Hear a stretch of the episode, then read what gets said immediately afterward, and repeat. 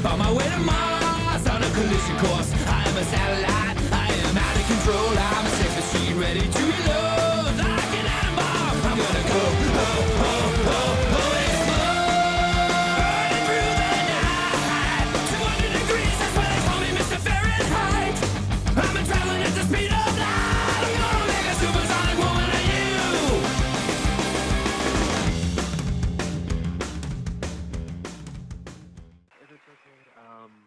Count Gore de Vol, just um, Sure, I can do Count Gore de Vol. He's, he's right here. you know. wow, um, okay. Um, so first of all, I want to thank you, sir, for giving me your time and patience to do the interview. I know that um, with Halloween coming up, um, I'm pretty sure it must be super busy for you uh, during this time frame. It sounds Well, you know what? For, for, for a lot of horror hosts, it is. But you know, I've always felt Halloween was uh, one of those holidays that I kind of ignored. I'm, I'm Yeah. serious here because you know this is one of those days. This is the day that everyone else in the world gets to play vampire and werewolf and mummy and whatever else they want. I mean, I get to do that at the, the other 364 days a year. So you know, eh, let them have the fun. Wonderful. Um, I know that. Um, does it ever become like? Um, I guess. Uh, does your house? Um, do you decorate your house more so for Halloween, or you just keep it quiet and still pass out candy for the kids? Uh, you know, actually, for the past several years, I haven't been anywhere near a home for Halloween because we've been out doing uh, personal appearances and events and stuff like that. So actually, or been on the road. So actually, it's been a. I think this year is going to be the first Halloween we've had probably in the, the last uh, four or five years anyway. But when when you know when when I was around at the uh, the domain, uh, yeah, I used to I used to do mild things, you know, put out little, some fog and some music and some effects and some Yeah. strange lighting and you know, not want to scare the kids too much, but enough to remind them that this is Halloween. Yeah, of course, sir. Absolutely. Um, I know that you're hosting uh, the original uh, screen, the screen of the original Halloween. Um, are you- excited at all, or is this something that you know you're just more excited just for the entertainment purposes, or just more so um, looking forward to introducing people who may have not seen Halloween or who might not have seen Gore de Vol live? Well, you know, I've had I've had a very good very good fortune of having a relationship with the American Film Institute in the Washington D.C. area. I think this is like the 15th or 16th movie that I've hosted uh, in their facility. And and the AFI Theater, the AFI Silver, is a beautiful uh, 400 seat Art Deco single screen theater that has just been renovated. It's been renovated and is beautiful and has this incredible uh, projection system, so they can show almost anything. Uh, and they've given me the opportunity three times a year to pick a movie and uh, and host it. And so, yeah, I, how, how what how could you not be excited? I mean, I've been able to see. I've been able to pick some some of my favorite films from the original Dracula and Frankenstein, The Bride of Frankenstein, and we, I mean, we did Abbott Costello Frankenstein. We did the bug, some bug movies from the 50s, and then we do we get to do this one, and this was so cool because I didn't think that we could get it because this, after all, is the 40th anniversary of Halloween. So I figured that, you know, the studio was probably going to do a a 40th anniversary spread across the country right before they introduce their new one, which is going to be released uh, right at Halloween. So I'm going, know, we probably can't get it. That, but lo and behold, we got it. And I said, okay, I'm excited. Let's do this. Yes, this is cool. I have. I'll be honest with you. I haven't seen Halloween since I saw it when it came out 40 years ago. Yeah. Yeah. So So I'm, I'm really excited about seeing it. I was watching the trailer the other day as we were putting together the promos. I'm going, oh yeah, I remember that now. Yeah, that's cool. I get to meet Michael all over again. wow. Yeah, that really impressive. I was like, really. Um, I know that I saw you on Facebook, and I was just like, okay, you know, it's just probably another horror host. And a lot of people were like, oh my God, you're you're friends with Count Gore de Vol. And I have to admit, I'm in the San Antonio area. uh, we didn't really have a whole lot of hosts. I know that we had, I think, uh, we had like the national hosts, uh, like Commander KO, uh, Elvira. No, it's not Commander KO. I'm sorry, uh, Commander USA, um, Elvira, uh, and eventually I think we got um, uh, Svengoolie. So I was like really, I was like, okay, well, and people were like, oh my god, you know, he's he's huge on the East Coast, and Virginia, Maryland, and Washington D.C. He's like a big deal. And I saw the documentary Every Other Day is Halloween, and I instantly fell in love with the movie, the documentary. I thought it was a really amazing piece. Um, I did a review for it, and I just couldn't stop talking about it. And it was one of those things where I tell people, oh, you know, I, I just I want I want to talk about more. I just want to. There's so much more to talk about, and it's just such a great documentary that everyone has to see. Do you are you getting more of an audience now with this documentary that came out? Well, you know, it's hard to tell. To be, to be frank about it, you know, it's been it's been ten. Next year will be the tenth anniversary. Uh, yeah. It's been out, and um, I mean, I can. I it's like yesterday when we were in San Diego at Comic Con showing this. Yeah. And uh, I was there with uh, the producer uh, and director Curtis May Prather, and uh, we were. I, I remember the day we, it was showing, and there was a a. It was like there was a whole. Of course, there was a whole bunch of films that day, and you know, Yeah. there were filmmakers before and after, and the film ended, and we went out in front. Everyone was very polite and gave a good round of applause and so forth and so on. I I I thought I think I think it's a great film. I mean, you know, I think as a film, it's a great film. Yeah. Uh, but uh, you know, there was these group, German filmmakers. Their film was next, Yeah. and the guy they walk up to us and they said, you know, we don't know horror hosts. We don't have horror hosts in Germany. We don't know anything about this. Oh wow. But we watched this, and we are longing for something we missed. Yeah. it was like I turned to Curtis and I said, you know, that's the best compliment you're ever going to get. Yeah. this film. so uh, yeah, uh, I don't I don't know where where you know it's, it's streaming now uh, on Amazon, I guess, and um, I just think it's you know I think it I think it captures not only just a moment, but it captures I think the um, the whole aura of uh, of of horror hosting because we bring in the other hosts and we do have a brotherhood and sisterhood, uh, monsterhood, if you want to call it. Yeah. Monsterhood. I remember that. Yeah. Monsterhood. I, I hadn't thought about that one before. Anyway, mon- monsterhood of stuff, and uh, yeah, it's. Uh, I just, I just, I, I just wish everyone could see it, just so they could appreciate the idea and the concept and a little bit of the history of horror hosting. Yeah, I mean that's what I loved about it. I think for me personally, and I, you know, this is just my personal opinion.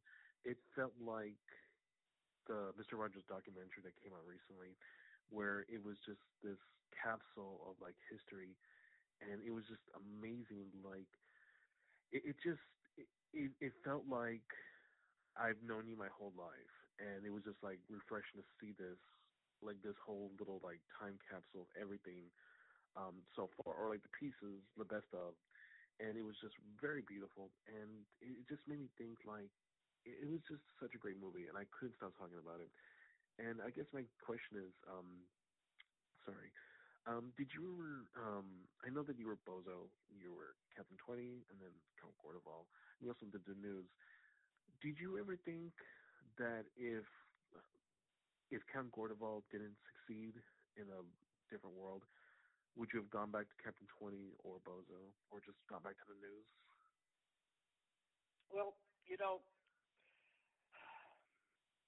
I really have lived my career um, by a simple thing.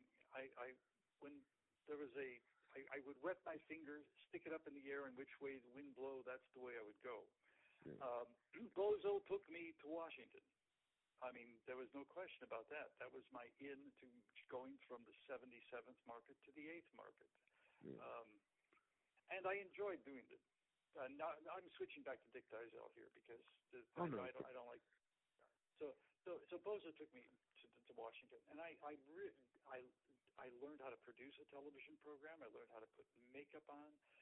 I learned how to market the character. I, I learned how to write for television. All of that came about because of Bozo. So I mean, I have a very there's a very strong part of me that is, is has a great affinity for Bozo. Yeah. That the and I, when they told me, and I they hired me as Bozo, they never mentioned Captain Twenty. Yeah. So I get through Bozo. I spend three months just. They had a show that it, that had been there and it was disastrous, and we just just killed it and started over again from scratch and built it up from from nothing to do it the right way. And um, and then we get it on, on, it's going good, and suddenly they say, oh, by the way, fall's coming, we want you to do Captain 20. And I said, what the hell's Captain 20? Yeah. And he said, well, he, he's kind of this promotional character. And I just was so angry. I did not want to do the captain, and under my contract, I had to. Yeah. Um, and they said, well, he's an Earth astronaut, and you know, first of all, I couldn't fit into the costume. The pre, there were two previous captains, and they were both short guys, and I'm six six two, you know, so there was no way I was going to fit into the costume. So Yeah. I said, okay, look, you're going to do Captain Twenty, you're going to do it my way. We're going to make him an alien. Uh, we're going to make it like a uh, from another. I ended up being initially ended up being from Mars because M&M Mars was our sponsor. So, Yeah. and uh, uh, so Captain Twenty was kind of like he never had a program. He just he just hosted cartoons. He was a promotional character. Bozo Hmm. had his had had had his program. Now, five years down the road, and five years down the road, I got tired of Bozo. I'll be very frank about it. I mean, it was a grueling show, Mm. um, and I went to the and and I could see where I stuck my finger up in the air, and I said, you know what? We're starting to get flack for some of the kids programming that the station is putting on that Captain 20 is promoting. I said, what if we did, what if we canceled Bozo and gave Captain 20 a show and made him more socially acceptable? Yeah. And they accepted that and they canceled Bozo. So I was actually responsible for, you know, the cancellation of my the character that gave me my career. In the mm-hmm. meantime, Yeah. off to the side is Count the Count. Hey, I'm back here. All right, yes. And the Count, of course, you know, 73 comes about, February 73. What happened was, let me go back to Dick. I had two kids, so now I did two kid shows, and I wanted to do something with adults. I had been a newsman, I'd been a reporter, I had I had a journalism minor from school, and I wanted to, but the station didn't have any outlet like that. I said, so I went to the program director. I said, Jim, I, I, I want. I, I had this vampire character in Paducah, so why don't you let me do that here? And he says, no, no, no, we don't want to do that. We, the general manager doesn't like that, blah, blah, blah, blah, blah, blah. So basically for three, four months, we argued back and forth on this. And finally, we did a, he let me do a pilot. Looking back at it, it was absolutely horrible. But eventually, we finally got got the general manager to agree to it. We came up with the name Gore de Vol. And, um, and then the first thing I did was get a letter from the station acknowledging the fact that I did create this character. This character is mine. I own the character outright. The station has no rights to the character, et cetera, et cetera, et cetera. I, so it basically locked in the fact that I owned the count, Oh, that's awesome. and uh, which was the smartest thing I ever did. yeah. Uh, and then the count took, count took off. I mean, the count was a huge hit. For the first two years we were on the air Saturday nights, we beat Saturday Night Live regularly. yeah. So, okay, this is cool. And um, so the Count had his ups and downs, but you know, basically we went through one when I got when I left the station in '87 when they shut down the studios. Uh, Count kind of went went away while I did my other stuff, and then um, uh, basically I went back to my rock and roll roots and started a DJ company, which was very successful for 20 years. Mhm. And um, and then, but but in, in '98, the internet was there. I was promoting my DJ company on the internet, and people because my name was out there, people found me and they said, "Well, what what what are you do with the count?" And uh, so I brought the count to the internet in '98, and uh, since then it's been a new life for the. Uh, it's been a new life for the vampire who never died. Yes. Yeah, I, I saw that. I thought it was really impressive. Like as times were changing, you were also evolving, and you took advantage of the internet in its very early heydays. Um, you know, going online and just promoting yourself to a lot more, and I think you had a lot more um, freedom to do what you want online as you know your character. When you were on the show uh, doing Gore I know it was being on SNL. Did you have? Was there any time where the studio took charge of production? Not so much production, but like creativity, since it was beating SNL after the first season. Basically, my I, I reported to the program director, and the program director said whenever I had a question, he said, "Don't ask. I don't want to know." Yeah. and he said, "I." I so he was he was he wanted he wanted deniability, you know. So okay. Actually, I I had a lot. I had a terrible amount of freedom at the station. Yeah. Uh, it was okay, and here's the here, here's the nice thing about it. It was the the last dying breath of local television. Yeah. We had the biggest, two biggest studios in the city. We had this incredible production facility. We had a lot of talented people, but it was very loose structurally.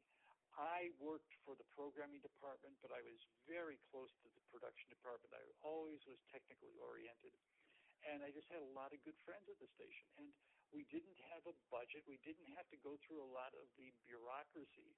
I mean, for example, I said, okay, uh, I want to do this, but I need something from the art department. So I'd go down to the art department and said, hey guys, uh, you know, you got a chance? You think you could work something up? And it, basically, what I did was I put out opportunities for people to be creative beyond what they were told to do. Mm-hmm. And I, they, they just said, yeah, let's work on this. Basically, it was, a, it was, it was just like this big cooperative effort. Um, even the engineering department, and this was the this was the big thing. Okay, this was probably the coup d'état. Yeah. Stereo television was about to make its its appearance. The FCC was going to permit stations to broadcast in stereo. TV sta- TV show TV sta- TV sets at that time had a little red light on the front of them, and if a show was in stereo, the light came on, and um, so I was watching my TV a couple of months before the official announcement of stereo TV, and I'm noticing my red lights on. And I go to my engineering department and I said, "Hey, uh, Pedro, what's going on here?" He goes, "Oh yeah, we're um, we're, we're we're broadcasting in stereo right now. We're playing with a synthesizer that takes mono programming and creates a faux stereo, in addition to real stereo." Mm. And I said, "That's cool." I said, "How's it working?" He says, "Oh yeah, no problem. The FCC approves it. Everything's cool." And I said, "When is this going to happen?" He goes, "Well." He didn't want to talk about it, but I found out that the station had was planning on having this big to do about stereo television, like on this Monday. I don't remember what Monday it was. Let's just say it's a Monday, and I go, "Dang, I'm going to beat him to it." Yeah. So I went to my I went to my audio guy and I said, "Can you make this board, audio board, run stereo?" And he goes, "Well, it's not wired for stereo, but if I do this, that, that, that, that, that, yeah, I can make it do." Okay, fine. So I go to go to the production en- engineer and I said, "Can you record stereo if we feed you a stereo feed?" He goes, "Yeah, yeah, no problem." Okay. So then I go to my director and I say, Yeah. um, "Okay, what we're going to do is we're going to make our first, we're going to be, be the first stereo show on channel 20. He goes, Yeah. does the programming department about this? I go, no. so you're going to tell them? No. Yeah. I, you're just surprise them. I go, yeah. Now we had a recording, so it eventually got out. But we ended up doing the, uh, and, and I, I, I'm old enough, unfortunately, to remember when stereo first came out and the stereo demonstration tapes and records where you had someone singing in the speaker and then going over singing in the speaker, and you hear the, the footsteps going between the speakers. So we decided we were going to do the same thing. So, so we had the movie Zardoz, which was a terrible film, but okay, Sean Connery was in it. Uh, I said, Yeah. well, let's do this. We had, we had we had Gore on the left channel, we had Gore on the right channel, and the Gore on the left channel would only do liberal jokes, and the Gore on the right channel would only do conservative jokes about liberals, and the, and then they would start fighting, and then I would then the third Gore would walk in between and try to stop the. It was it was a fun thing. We had a, a train going across, and we had score swinging across the set and flying into a wall, and yeah, I mean it was. Yeah. and we got away with it. Saturday before the Monday premiere, we aired the first stereo show in Washington D.C. on any station, and it was Creature Feature. And I pulled it off, and it was only because people were kind of interested in doing interesting creative things, and I was in, in a great environment to do that. Now, that being said, in the last couple of years, like in 85, 86, and 87, when the new owners came in and they were shutting down the production facility because they said local television is dead. Then and I'm watching my friends being fired. I'm watching the facility being shut down, and I know that I'm I'm going to be fired. I was in a very fortunate situation. I was a union performer. I was AFTRA. Mm. I was a very active AFTRA. As a matter of fact, I was on the local board. And if they fired me, they had to give me a very decent severance, and they didn't want to pay it. So they made life miserable for a year, hoping that I would quit, Yeah. and I didn't. So, and I just I just hung out and did what I had to do and what I could do as creatively as I could with what little was left. But um, it was it was so at that point I was kind of really glad it was over because it was it was not a pleasant situation. This was fighting for your life and death. But most of the time, most of the time, up probably for the 10, 12 years that it was, it was really a, a blast working there. And uh, then we learned that when we, we got back on the internet. We learned that wait a second, you don't need a five, six million dollar studio. You need a good camera. You need a computer that can edit. You need a server that can stream this stuff. And hey, dang, I don't need a TV station. I, I admittedly, you're limited to public domain films, and or people who want to let you show their non-public domain films. But Yeah. you, from a creative standpoint, it's much more flexible. Yeah, I noticed that the set that you built um, out of your home, it looked really like it, it almost looks very like a studio set. Um, do you know how long it took for you to build the set um, that you use now? Well, actually, it depends. Yeah. because there actually three. There were actually three different uh, in-home sets. Yeah. Um, the first one actually was just literally painted on the basement wall. yeah. Um, the second one was actually the, the piece de resistance. It was actually modeled after the set we used at Channel 20, except it was significantly larger, and Yeah. it did have a complete lighting grid. I mean, it, for all practical purposes, it was a full professional set. Uh, matter of fact, I had designed it in uh, what was it, we were there to, in in oh, 05. In 05, I saw that we were going to end up eventually being an HD. So I designed the set with uh, actual block walls. So it had depth to it, and uh, we, we everything and the lighting was designed to add more depth to it because I knew we were going to end up being in an HD situation. And that set lasted from 05 to 15. That was the biggest set I've been on. Um, then in 15, I moved again, and the the set that we're currently using, it's it's pretty much the same pieces except there's less of it, and Mm. we had to be a little bit more creative in shooting it. Um, but uh, uh, as far as, as as building it goes, I mean, uh, the funny story was I was we had just moved into this home in uh, in Northern Virginia, had this Mhm. huge basement, and I was I was putting together these styrofoam blocks. They're they're they're uh, what,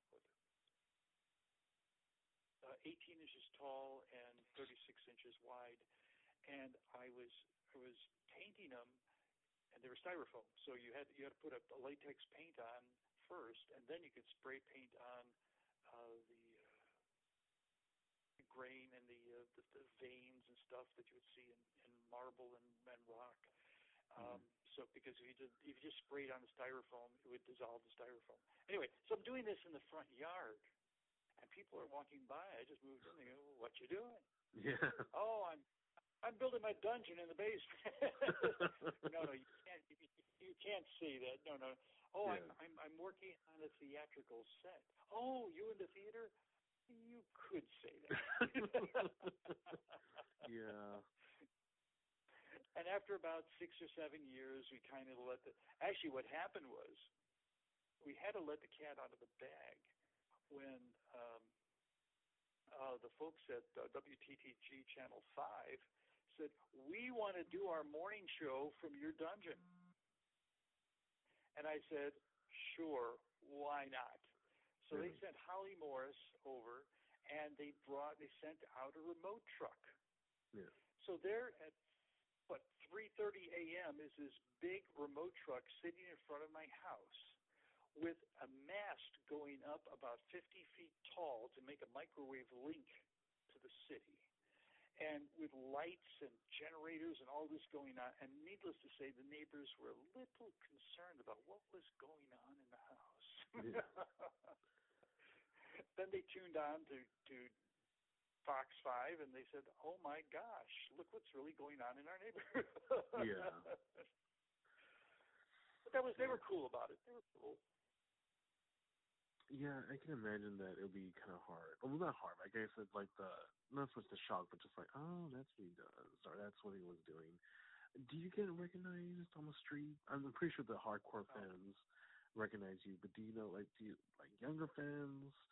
Um, do they recognize you at all, or just more so the older crowd, like, who knows your work in public when you're Uh, not? you know, to be, to be honest with you, I think it was a lot easier. uh, People recognized me more uh, years ago uh, because the Captain Twenty Captain Twenty was more visible and had less makeup, and uh, Yeah. so yeah, the you know, and and but more recently as I as I as I've gotten older and the couch doesn't show age as much as Yeah. Dyszel does.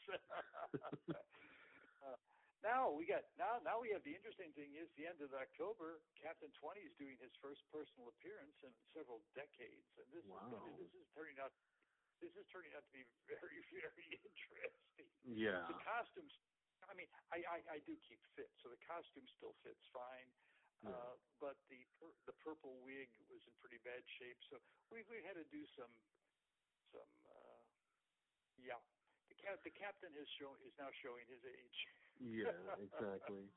Um, do you still get fans that show you their uh the Captain Twenty cards by any chance, or is it more of a rare? Yeah, thing? yeah, yeah, uh, yeah. And uh, as a matter of fact, uh, well, you know, of course, in every other day is Halloween. The the, the DVD had a club card in it. Wow. Um, if you bought if you bought the DVD, it had it had the club card in it uh, for the first thousand anyway. yeah. Um, and actually, at the in, in on the 28th, when we when Captain 20 does his personal appearance, anyone that shows up with a club card gets a free popcorn. wow, that's awesome. That is so cool. Do you so think? uh, that that'll be fun. I'm sorry. That'll be fun. Yeah. Do you think with if this goes a success, do you think you might do like a mixture of Captain Twenty and Count, or do you just you're gonna play it to see how it feels and then kind of go from there to see if we'll do more? Yeah. Again, I'm going to whip my fingers, stick it up in the air, and see which way the wind blows. You know, um, I think I think you know we're having a really good time and very successful with the count at the AFI. So we'll continue doing that three times a year, or until they tell me they don't want to do it anymore, Yeah. which I don't doing that. Um, and that's a lot of fun. I mean, we we we pack the house, you know, three times a year, and it's wonderful. And we have really loyal, wonderful people who come out, and uh, it's it's almost like a a three time a year reunion, and uh, Yeah. it's fun. Um, the captain, if it, if it works out, I think we might be able to do another one. We always start the shows, whether Yeah. it's the captain or the count, showing about ten minutes of clips from uh, the television days, or the in, in the count's case, the television and or internet days. And there's a whole lot more footage for the count. I don't Mm. have that much of the captain. The captain, matter of fact, I was going through the 10 minutes of footage uh, for this one next month, and it's like, ah, can I do that a second one? And I'm going, eh, it's going to be tough. Uh, Yeah. To just there wasn't that much we saved with the captain because he didn't have a show per se. These are just promotion. Mm-hmm. I also noticed that. It'll be interesting. Yeah, I can I can imagine because it's definitely something that will be a little different. So I'm pretty sure the fans will accept it and love it, um, as well as new fans will probably you know accept and love it as well. I do notice that you have a Roku app uh, that just recently came out, so that must be very yes. uh, amazing for you to go on this new platform where streaming is such a big platform now, uh, especially for everyone who's just basically streaming nowadays, either on your phone, your tablets, computers, televisions, whatever the case may be. Do you feel that there might be a future if Captain 20 does well live that it could that you could do a, a streaming service, a streaming show again for Captain 20, or do you just feel more no, no, confident? No, no, no. yeah. no, no, no, no, no, no, no. I, I, I'll tell you why. I'll tell you why. Yeah. Because if the, the captain, the cat, the show that Captain did eventually was called Wow, and it was a great preschool show, and we did it in conjunction with a lot of educators who gave us a lot of input, and uh, it was a great show. Uh, the, we, I had thought about doing another show, the one that got me my sole Emmy, which was called Kids Break, and Hmm. that was a show done with puppets, and I did 11 characters on that show, um, including Captain 20. Captain 20 was one of the characters, uh, but most of them were puppet characters, and um, uh, we thought about doing that, Mhm. but I'm watching kids and young kids and middle-aged middle school kids, and I'm watching them play with their tablets and their and their phones and their apps, and frankly, uh, it's not an area that I want to get into. I think it is being covered very nicely, No. uh, and I have no expertise. Uh, I'm excited about Roku. When I started the inter going, when I took the count to the internet in '98, by 2000, I, I, I told all my horror host friends, I said, get on the net because, frankly, in 10 years, 15 years at the outside, everything is going to be streaming on the web. All the networks are going to pretty much abandon local television and they're going to go on the internet. And everyone looked at me as if I was from Mars. I said, no, that's Captain 20. Uh, Yeah. I'm from Ukraine. But that's, that's beside the point. And I was right on. Now, what I was wrong was I was late getting on Roku. The fact that it took me this long to get on Roku, Yeah. um, I'm embarrassed by it. Yeah. But it, I've worked on it now for about a month to get the Roku is not easy. I mean, the, if you they have an SK SDK or SKD whatever it is, they have a they have an owner's manual that's written by a guy who is probably a lawyer for and it's like or a geek who's a lawyer, but it's like, huh? What are you? T-? They they create their own terms that that are actually something you're familiar with, just to mess your mind. But it took me a long time to get it to where it worked, and then then it has to go through the approval process, and even the approval process is not op- is it's opaque. It's not transparent at all. Um, and every time I change this show, and as I'm, I'm planning on changing it every month. Basically, it's a limited. I'm, I'm doing it different than a lot of people do. A lot of people do you know, tons of material, you know, Yeah. hundreds of shows, and you just they, they put it up there once and then don't worry about it.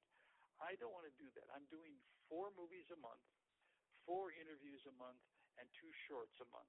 And then I'll every, then the next month I'll do do so. Basically, there's only ten pieces on there, and uh, so I'm making it simple for people. I because I I go through I go through Roku right now, and I'll go to it. I, I can spend a whole evening just trying to make up my mind which channel I want to watch, and then what I want to watch on that channel. And by the time I get to make my mind up, it's time to go to bed. it's like, Yeah. so I said, no, we're going to keep it simple. But uh, yeah, I'm, I'm very excited about this because people keep saying we want to see you back on TV, and I appreciate that. I appreciate the fact that for for 20 years they've been watching me on the internet. They've been watching me on their computer. They've been watching me on their tablet, but they've been watching me in an uncomfortable place, basically sitting in front of a computer. Now they can go to their 50 inch, 60 inch, 80 inch television, sitting in, in their recliner with their favorite beverage, and they can recline back and turn it on, and they can now watch the same rotten movies on an 80 inch screen. There you go. Exactly. was there ever a time that you felt during the process of trying to get it off the ground with Roku, did you feel that it may have not gone through? No, no, no, no. It, this was just it, it, it's like any other any other puzzle. I I I'm again technically very oriented, and it was just a matter of I just needed to understand their terminology and and how how it works. Once I understand how something works, I can deal with it. And yeah. and and Roku, the people of Roku have been fairly fairly pleasant about it. Um, but it's I mean, there's there's a whole there's a whole Roku forum that is really geeky about it. I mean, it's just like whoa whoa back it off, you know, hold it. Yeah. Again, let me let me put it to you this way. When I first got involved in computers, I joined a computer user group. Mm-hmm. Everyone in that computer user group was sitting there trying to figure out how to write their own programs. Mm-hmm. And I go, and I, except me, and I'm, they're going, why aren't you writing programs? Say, excuse me, I'm learning to use to, I'm learning about computers because I want the computer to work for me. I don't want to work for the computer. Yeah. So I need to know enough on how to get the computer to make my life easier. And I don't want to have to work at making it easier because then it's not easier. So, uh, no, so uh, you know, right now, now that we got approval, I'm sitting here. I was just I was just sitting around today thinking, okay, I know exactly what I'm going to do for the next next month, and it, we now have the template. The template is not going to change. Just the content is going to change, and the content is easy because I already have the content. So yeah. it's going to be simple. So so no. Uh, the big the big thing right now is is to get people to be aware of it and to get them to uh, to get the app and since it's free, yeah, that should be, that should be an incentive. Yeah. And you know, I've used like I have uh the streaming services. I have like a Roku, I have an Apple TV, I have my game systems that have numerous apps. So yeah, it is very helpful, especially if it's free. I think that gets a lot more people involved. Like, oh, okay, this is cool, it's free, and you know, just uh, word of mouth. Do you find that certain platforms is a lot easier for you to promote uh, such as Facebook or perhaps maybe Twitter or any other social media website? That where you get, I guess, oh, more yeah. so your audience. Like where, uh, I, I would, I'm sorry. Yeah, that's the question I was asking. Basically, do you find uh, certain platforms online to be a bigger audience, such as Facebook or Instagram, or anything like that, or Twitter, anything? Well, look, you know, you, if you're going to prom- if you're going to promote today, you've got to hit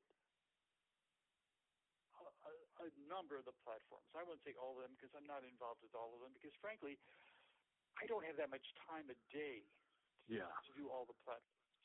I mean, so yeah, I mean, I'm, uh, Gore's got his Facebook page. He's got his, his Gore TV page. He's got another. He got uh, he's got basically four four Facebook pages, and um, we got we have the uh, Instagram account. We got Twitter. Uh, although frankly, I'm still not. I'm still not. I still don't understand Twitter. yeah. Okay.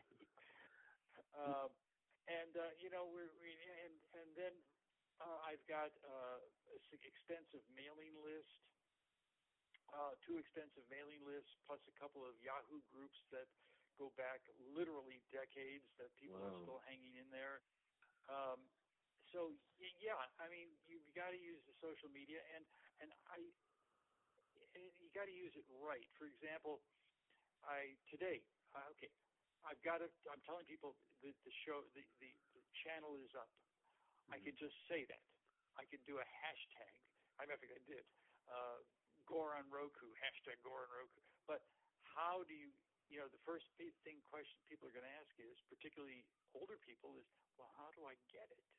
Yeah. So fortunately, I can capture HDMI off the Roku onto my computer, and I was actually able to do a very simple one minute. Okay, this is how you do it. You go to yeah. the home page. Yes, you use the down arrow. You hit OK when you hit streaming, and, and I just did the whole thing, and I, you know, put it up on YouTube on my YouTube channel. I put it up on on Facebook. I put it up on Twitter. It's going tonight it's going up on Instagram. It'll be on yeah. the web program. And then I put out on all the newsletter a link to the YouTube uh, uh, video so people could figure out how to do it. and it's Yeah. so you, you just got to kind of use the, the marketing smarts that you have and adapt it to the new media. Yeah, and, and I think it's really impressive, especially how you're just evolving with the times. Because I think that's really cool uh, with that. Um, another question I have is: Was there ever a time that you got negative feedback from parents who would watch, like, you know, my kids are watching Bozo and Captain Twenty, and now you're doing this? It just like, was there any kind of negativity or any kind of negative feedback from parents? Um, in the beginning or any time at all when you were Gore de Vol? Uh, I've never had any negative feedback on the count. Yeah. Uh, that never, never anyone to my face. Anyway. Yeah. Um, uh, I think mainly because he's an adult character and he's kind of a camp character, and he's kind of a fun character, uh, and I always kept, I always kept the count within bounds. Mm-hmm. um, so that you know he didn't get too outrageous. I was thinking today while I was working on Captain Twenty of the the one. There is one negative comment that I got about the Captain Twenty when we first started Captain Twenty, Yeah. and it made me stop and think and change something. So I made it made Captain Twenty an alien, and of course I'm a huge Star Trek fan. So I did. Yeah. So I just said, "Live long and prosper, space buddies." Okay. I got a mom calling. She said, "My kid's in tears." Why? My kid's got leukemia, is going to die in a couple of months, and you're telling him to live long and prosper. oh my god. And that that was my that was exactly what through. Yeah. That, You know, you don't you don't think about this. yeah. And so I go, okay. Simple. May you be happy and win lots of prizes. Boom. We're just giving away prizes. Fine. Yeah. And that way, you know. But it was like that was the that was the first and most important negative comment I ever got specifically about Captain Twenty. Yeah. That's really like uh, that's almost uh, it's, it's very you know hard to yeah that's such a huge deal um really hard to almost like um yeah sorry yeah just trying to this is my Well, you know what it boils down to is this: when you're dealing with kids, and I, I and I learned this fairly quickly. You've really got to look beyond what your needs are, what the station needs are. You've got to put yourself in the position of the parent and or the child, and you've got to take responsibility for that. And maybe that's why I was the longest running kids character in Washington television because I, I I really was putting myself in that position. And you know if someone came to me from the station and said we were going to do this and I thought it was wrong I would fight against it and would usually win. Yeah. So you know it's like okay let's do this right. And I had the freedom to get away with doing it right. And um so yeah we it, was, it was a good thing and uh and like I said from the count standpoint you know that probably the worst the worst things I've ever heard from the count was occasionally yeah, that show was boring. Now that hurt. Yeah. Yeah. And there were some movies that were just so bad I just didn't want to get out of the coffin and said I, I think in one case I didn't. I said, No, I'm not getting out. You know, you watch it. I don't want to see it. Was there any um you know I'm not I'm not too familiar with all the shows like I said I just saw the documentary so this is like a little brand new to me so I apologize to the fans.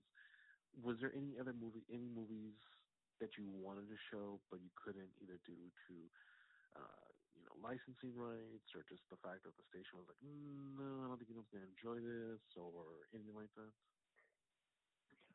the only the only thing that comes to mind, and I'll give you I'll give you two stories. The first, the, to answer your question directly, we were running a promotion on the best of the worst contest, yeah and it was like 12 weeks of creature feature, and we'd show movies that were picked by the Channel 20 staff. As I gave them a list of 50 movies, and most of them were at that point. Okay, when I first started, we had a movie, a horror movie library of 1,800 films to choose from. I mean, Wow. we had we had, I mean, it was like a gold mine. But as as they expired, they weren't renewed, and yeah. we were getting down to the dregs. And so I said, okay, here here's 50 movies, and one of the films was Invaders from Mars, and the original, and right? I, the 1950s. not, yeah, yeah, that's not a bad film, and so that was the last movie, and we're getting ready to show it, and my program director comes up to me. She says, "Dick, it expired last week." Oh my god! you can't show it. Wow. going, we've been promoting this contest. We've been putting out ballots. They're all printed. We've been distributing them through the distributor. Now the last one we can't. So I had to go on and explain that uh, we can't show it. I don't even remember what we showed. yeah. wow. And actually, we turned it around. You know, you're yeah. giving lemons, you make lemonade out of it. And we did. We just played. Actually, I said, look, Stephanie, you're the program director. You're gonna. I'm throwing you under the bus. And she said, go for it. so I threw the program front of the bus, and um, it, it it worked out okay. But but the, actually, it was the reverse that happened. I'll tell you, this happened in the 70s, back in yeah. the mid 70s. My program director came to me and said, um, "Dick, how would you like to show?" Uh, Night of the Living Dead. I said, well, we've shown Night of the Living Dead before. He goes, no, no, no. This is a theatrical release. Wow. I said, what do you mean? He said, well, there's a TV version and there's a theatrical version. And he says, no TV station ever runs the theatrical version because it's got some scenes in it that, you know, the FCC probably wouldn't approve. And yeah. I said, well, Jim, we're in the home of the FCC. they live down the block. yeah. He goes, I said, what's what's go what's really going on here? He said, well, uh, we I talked to the distributor, and for whatever reason, we can't get the the television version, and I want to show, I, and we're, we're running. We need to show it before we lose the rights to it. So we're going to have to show the theatrical version. And I said, I don't care. you know? I said, can we can we can, can we play with this and say, for the first time on television everywhere, we're showing you the unedited, the full, uncensored version of Night of the Living Dead. He goes, yeah, go for it. so we did, and it, it was a huge, huge deal. I mean, we got press coverage and everything, and Wow. no, there's only two scenes in there that were cut out. Yeah. Do, are you familiar with the film? Uh, yeah, I know it recently came out on um, Criterion. They released the version and they released the the um the other version, of the An- Anubis. Uh, uh, yeah, uh, but yeah, I'm familiar with it. Yes, sir. Well, okay. You know the scene where they're at the gas pumps and the gas pumps blow up Yeah, of course. Yes. and the car burns, and then afterwards, the ghouls come and they start eating the bodies of that were in the fire, Yeah. and they're pulling out intestines. That's what was cut out of the of the television version. Wow. It went from the, the the gas pump burning up. They cut all the the, the the intestines being coming out, eaten by the. That was it. That was no big deal. Yeah. the night, not in the mid seventies. So we just we just ran with it, and, but that was where they came to me and said, "We want to show something that you probably we probably shouldn't, but go ahead anyway." Yeah. but I don't want, but I don't want to know about it. You know, that was always that was always Well, that's really impressive. That was really cool that you weren't able to show Invaders from Mars because that's one of my favorite old movies, the original and the remake. And I just loved how it was the director of the movie who was also the art director for Gone with the Wind. So he did a lot of great artwork for that movie. So that would have been perfect to see, you know, the Count show that movie. But I think it was really cool that they showed Night of the Living Dead. So that's kind of a pretty fair um, exchange. So it's kind of a shame Well, that you know it, what? One of my one of my one of the good sides and downsides of being in Washington as a horror host was this: Mhm. Zacherley and Elvira, New York and L.A. yeah, Zacherley got huge national press, famous Monster magazine, um, and a variety of other uh, magazines. You know, Zacherley was there. Come 80s, Elvira. Well, let's face it, she's beautiful. I mean, she's just gorgeous. Uh, and you know she's sexy and so forth and so on. She's out of L.A. and but they because they were in L.A. and Los Angeles, they got a lot of celebrities that would come on their shows. Yeah. Washington, you didn't get celebrities. You got politicians, and you don't want to have politicians on your show. Yeah. No, no way. You make fun of them. You don't have them on your show. Uh, but we did get uh, we didn't get him on the show, but I did get to host and introduce George Romero Wow. when he premiered the movie Martin, which was the follow-up to Night of the Living Dead. Yeah. Uh, and, and we had a big showing downtown, and it was really cool to to hang with uh, George Romero, and because he told me, and even up to his death, um, a year from the year before his death, I was chatting with him at a convention, and I said, yeah, honestly, you've made all these other movies. What's your favorite? He says it's still Martin. I go, okay, Yeah. there you go. So that was cool. That's really awesome.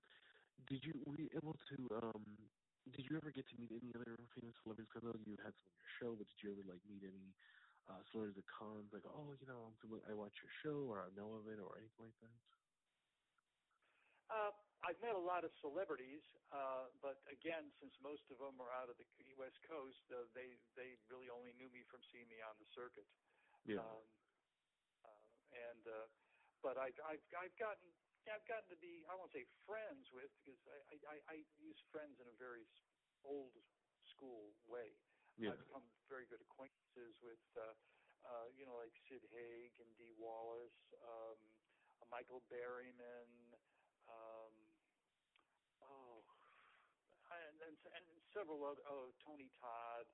yeah. Um, some na- some of the names I keep running into at conventions. You know, you, you see them at conventions. You you, you know you're you're in the same room with them across maybe across the, the aisle from them, and uh, yeah. So yeah, you get you get to get to hang with them. But one of the downsides of again even uh, being out of the D.C. area was not having that national notoriety um, that uh, Elvira and and Zach had. Of course, now yeah. Rich out, Rich Koz and Svengoolie out of Chicago, he just was happened to be at the right spot at the right time when the parent company decided to come up with the sub channels again.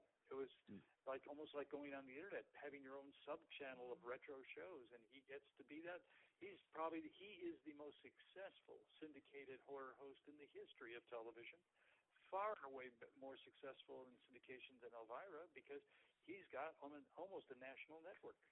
Yeah, and that's what I love is that I think what I love is that when I saw Svengoolie, I was so happy to see horror host again because I remember the last one, the before Svengoolie, the last one I remember was aside from Rhonda Shear and Gilbert Gottfried, it was um William Shatner. He hosted a show. uh It was uh, Full Moon's Fright Night, and that was the last one I remember. Then after him, it got quiet as far as I know. And I just didn't really see any horror host. I was like, oh, this is really cool. You know, I, I used to talk about it with my friends and everything else. And then when I saw Svengoolie, I was so happy to see that. And it was just like, you know, seeing all these characters come back again. And then when I saw your documentary, I was just so happy to finally see, like, oh, there's, you know, the horror host conventions. They're just, they're online. They're doing this. And it was just so cool to see that. And it was just, I was so relieved and so happy. Are you a native of San uh, San Antonio? Yes, sir. Uh, born and raised. You know, there was a a good friend of mine was a horror host down there, Professor Griffin. I'm trying to think. Oh my God. Look him up. Look, uh, go put put in Professor Griffin Mhm. horror host in Google, and you'll see some pictures of him. He's, a matter of fact, he was a contributor for my web program very early in the late '90s.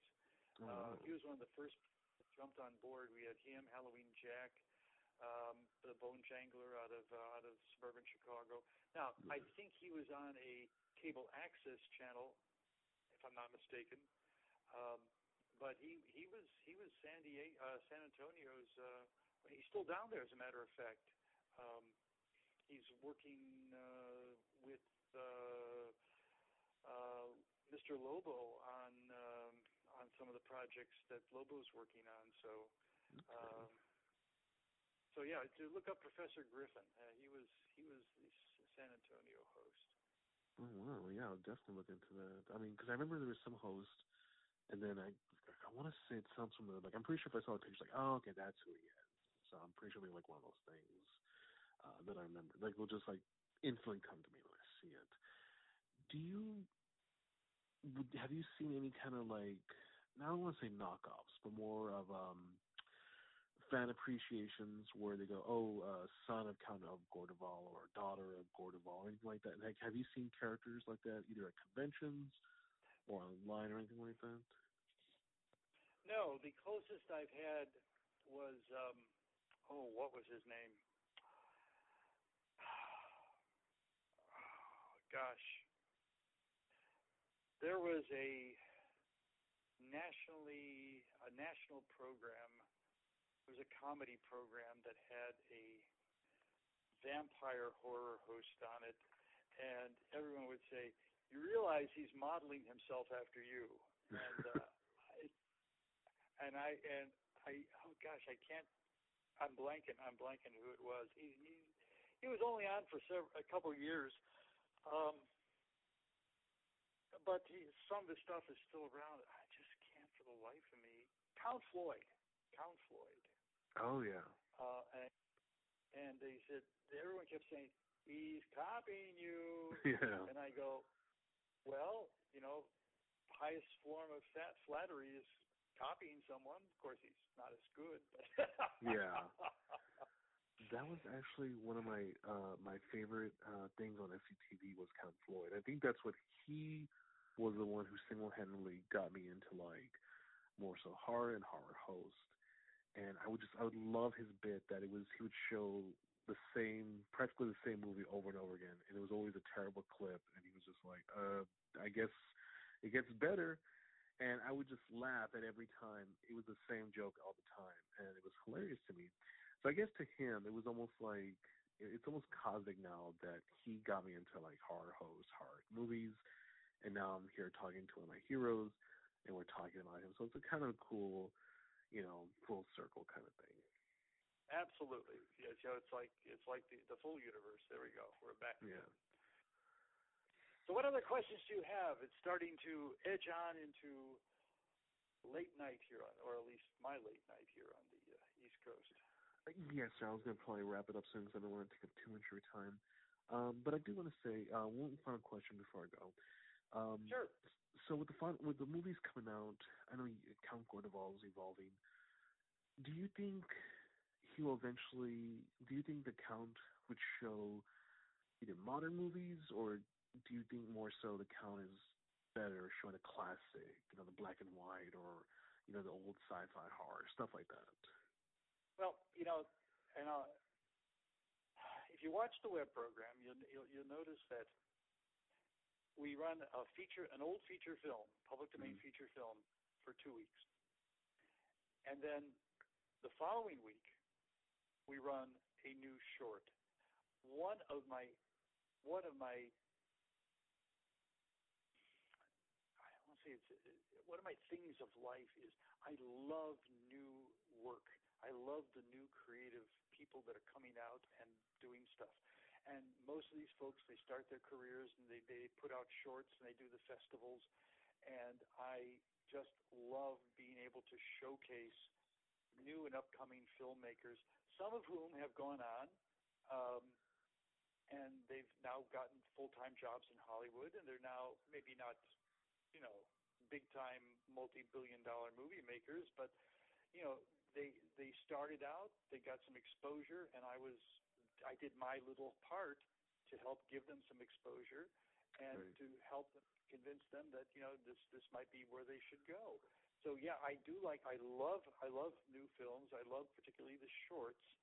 Um, and uh, as far as and I I have shown some new productions over the years. Uh, I've had had people look every Tuesday, at least for a while uh, they would release on Tuesdays all the new DVDs that came out. I mean, it was like that's the day all DVDs were released released on. We make this movie, we spend the money. How do we make our money back? How do we get people to notice it? And people have come to me and they said, "Look, we just can't get any distribution, or we get distribution, we can't make any money. We tie up the film for a dozen years, and we it gets lost. Can you show it and maybe get us some exposure? So I have had people, you know, maybe once or twice a year, people come to me and we we show some films if it's if it's a decent film. Um, you know, some sometimes they're a bit too I won't say pornographic, but yeah, yeah, too too sexy. Um, uh, but yeah, I mean, we we've shown some new stuff, and and I, yeah, I'm, I'd be happy to to showcase new newer films. Um, I think you got to mix them. I think a lot of I think my fans like the old old stuff, but I don't think it. And I think Gore has always. Matter of fact, even back in the in the 70s, we were showing 16 millimeter shorts that people would bring to us because you know, this is the next generation, the future generations of filmmaking, and I and I think it's you know if I have the if I have the platform to give them some exposure, a positive exposure, I'll do it. Yeah, that's really amazing. That's really beautiful to hear that because uh, I know a lot of cases, some people. Uh, a lot of filmmakers nowadays are so hungry and they're just, you know, loving any second they can get either online, either exposure through a share or someone talking about it. So it helps a lot. And I think, you know, that's really beautiful to hear. Um, so I just want to thank you for your time and, you know, opportunity for me to interview um, you, sir. And me, if let, I could. Let me, I'm sorry. Let me, let me, let me throw one other thing out along the same line. You didn't ask the one question that always people ask, but you were getting close to it. How do I feel about the remakes of classics. Yeah. And I'm gonna, I'm, I'm, and I, uh, this is where I, this is where I differ from a lot of my my compatriots. Film goes back a long way. Film now is more than a hundred years old. You think about Dracula came out in what 32? I think yeah. 32. Um, and uh, so, you know, it, you know, we're now 80 years past this. Okay, so here's my thought every generation is different than the one before it. Mm-hmm. Every generation has to recreate the mythology of the past in a way that they can accept it or in their style. So I have really no problem if someone wants to take a mythological creation, character, story, and recreate it for their own generation. My only thing is they should do it right and do it well. Yeah. And and so so you know they, uh, someone says, "Wow, they're remaking what's it." Well, if they do a good job, that's cool. Yeah. If they if they if they're just ripping off the title, that's not cool. Yeah. You know. So so that I, I'm a little bit. I I have no problem with with that. Matter of fact, uh, go back and you know, I, I, people say, well, "What's your favorite Dracula movie?" And I'm going, "Well, to be honest with you, it's the one that most people don't like, and that's Frank Langella's Dracula that he starred in back in the '70s." I just oh yeah, that was cool. a good one. Yeah, I mean, had hair that wouldn't quit. Of course, he's bald now, but yeah, yeah. But he's a great, actor. and I just thought I just thought it was well shot. Um, for uh, Francis uh, uh, Coppola's uh, Dracula, I thought was just awesome. Uh, mm. But again, it's you know every everyone's got to do it as long as they do it right. I think, and the generation appreciates it. That's cool. Although I really still think we need some new monsters, and I'm thinking we're we're starting to see some of the Conjuring series. I think is is, is been been following along this line now. The I think I, and I and the American Horror Story I think has been done a really good job of about eight seasons now of of um, telling really scary movies well or scary stories well. So yeah, there, there, that's my that's my that's my editorial. oh, no worries. Yeah, I completely agree. I think yeah, I'm on the same boat with remakes. I mean, if they do it right, that's perfect. If not, then regardless what happens, they're still going to redo it over and over again to the point where they either run out or they get it right. But yeah, I'm just really happy to see that we're seeing new monsters, new creatures, new ideas, because it's just so different, and they're taking elements where now they're doing movies that okay, it's a drama with horror elements, or it's a comedy with horror elements. So they're like mixing mixing so many things, and almost making it to a movie where everyone can enjoy it or everyone can talk about it versus they're they're making horror movies a little bit smarter, and I think that's really cool how they're just incorporating so many ideas and just making a good movie, especially if it's an original good horror movie. I couldn't agree with you more. Yeah. Um, but I just want to say, you know, thank you so much. And off the record, um, I was very nervous um, to talk to you because I was just I was very shy because I just started writing for house of uh, Tortured Souls, and you know, it's just one of those things that I, I love it, and it's it's been such a uh, great experience so far. And I have to admit that when I saw the documentary, I was in tears because it was just so beautiful to see this. It was just it reminded me of my childhood growing up, you know, watching all this stuff, and it was just I wrote the review, and it was just you know I told everyone I, I wanted to write more. There was just so yeah, it's just it's something that I couldn't put on paper. It was just it had to be more. It was almost like I wanted to write a book about everything, and I told uh, my editor my editor. You know, I want to interview him, if it's possible. If he says no, that's perfectly fine. You know, he's a busy guy. I don't want to disturb him or anything. And I just want to say, you know, thank you for listening to me. Thank you for being patient with me, as well as thank you for taking the time out to, you know, interview me, uh, to answer my questions. And I just want to say, you know, from the bottom of my heart, thank you for giving me something to believe in because it's just, you know, I loved um, horror movie host. I love the horror. I love horror movies. I even hosted uh, a horror uh, live show a while back and it was um um a movie called The Song of Solomon and it was just it was I wanted to do something different and I put my own spin on it. Me and my friend we put it together and it was just it was such a thrill ride. So when I saw the documentary it just it, it made me fall in love with everything all over again. So I just want to say thank you so much for everything. Well, you're very welcome, and I only have one thing to say, and that is, do a good job in what you're doing, and and and, and and enjoy what you're doing. So there. Yes. That's... Mm, yes, sir. Thank you so much. Um, well, okay. I'm sorry. Yes, go ahead. No. Oh, I was gonna say uh, uh, I was just gonna I was gonna wrap things up and say uh, you know uh, thank you for uh, for thinking of me and uh, uh, I hope hope that the article turns out okay. Yes, sir. And I'll be sure to tag you in both articles if you like. Um, that way, if you want to just sure. whatnot. Uh, but yeah, I'll definitely promote your shows as well. Definitely promote uh, your television program on Roku. So, but thank you once again Excellent. so much. You have been listening to a House of Tortured Souls production.